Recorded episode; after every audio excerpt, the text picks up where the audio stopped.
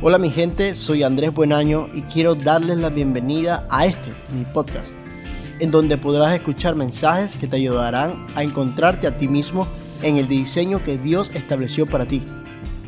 Mi deseo es que puedas caminar en la verdad que el Espíritu Santo está hablando acerca de ti.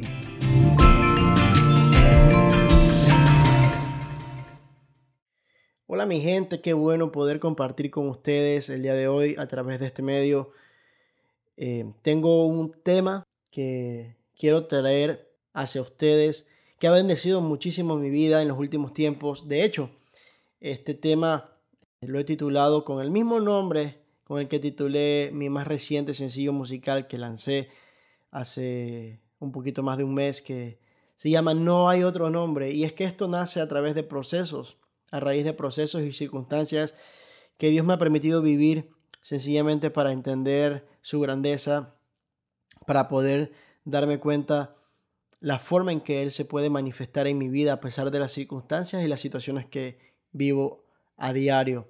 Y para entrar un poquito ya en contexto, quiero leerte un pasaje que está en la palabra de Dios en el libro de Hechos, capítulo 4, versículo 12. Dice, y en ningún otro hay salvación, porque no hay otro nombre bajo el cielo dado a los hombres en que podamos ser salvos. Me encanta este pasaje de la Biblia porque nos habla acerca de esa esperanza de salvación que tenemos en el nombre de nuestro Dios.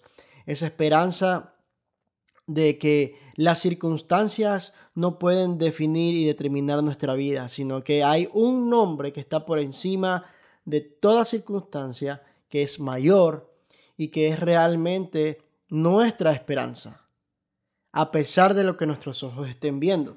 Y es que constantemente estamos expuestos a malos momentos, a malas noticias, nos enfrentamos con enfermedades, con crisis, con problemas, con situaciones que no podemos controlar. Podríamos ponerle cualquier nombre a cada situación que vivimos y de acuerdo a ese nombre se define la forma en cómo nos afecta. Y es increíble darnos cuenta lo frágiles que somos y cuánto nos puede llegar a golpear una determinada situación.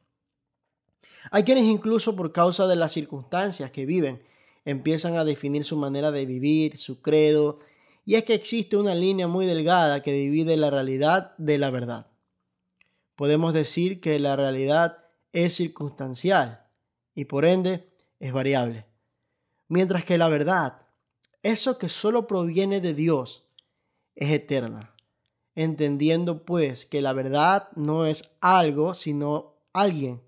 Es que podemos entonces creer firmemente que en Él nada puede salir mal, a pesar de la realidad que estemos viviendo, pues Él lo ha dicho. En el libro de Juan, capítulo 14, versículo 16, claramente el Señor Jesús dice de Él mismo, yo soy el camino, la verdad y la vida, y nadie viene al Padre sino por mí. Quiero eh, desglosar un poquito, quiero desmenuzar un poquito este versículo junto contigo, ¿verdad? Para entender varios aspectos de estos tres aspectos importantes que nos habla el Señor Jesús.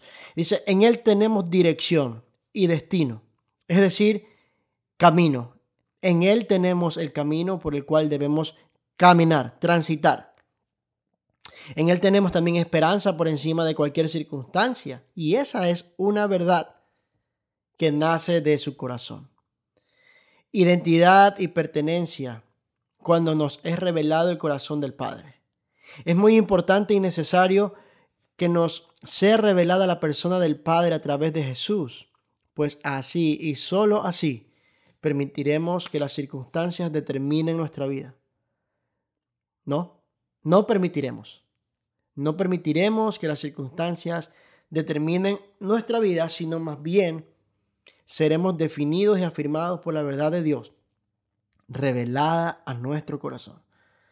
El nombre de Jesús es más que cinco letras formando un nombre, como dijo el artista y compositor.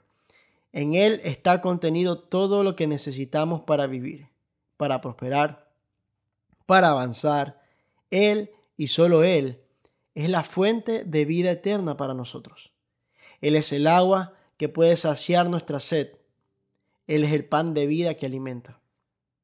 No hay enfermedad, tenga el nombre que tenga, que pueda ser mayor al nombre que es sobre todo nombre, el nombre de Jesús de Nazaret.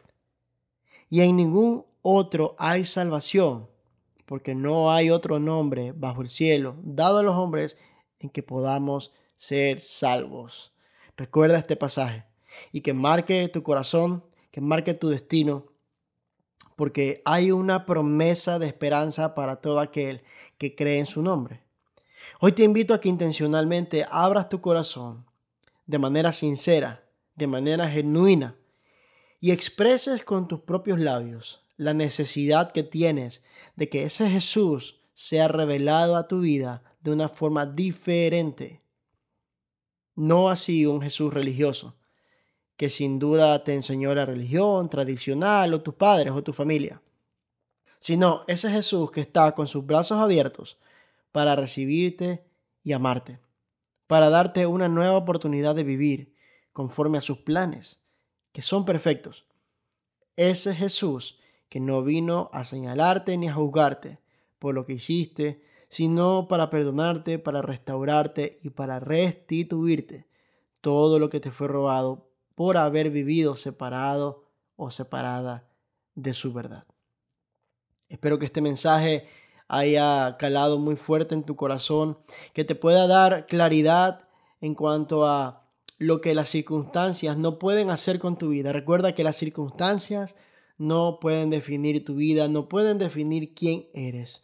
Lo único que puede definir tu vida es lo que sale de la boca de Dios, lo que Él ha hablado acerca de ti.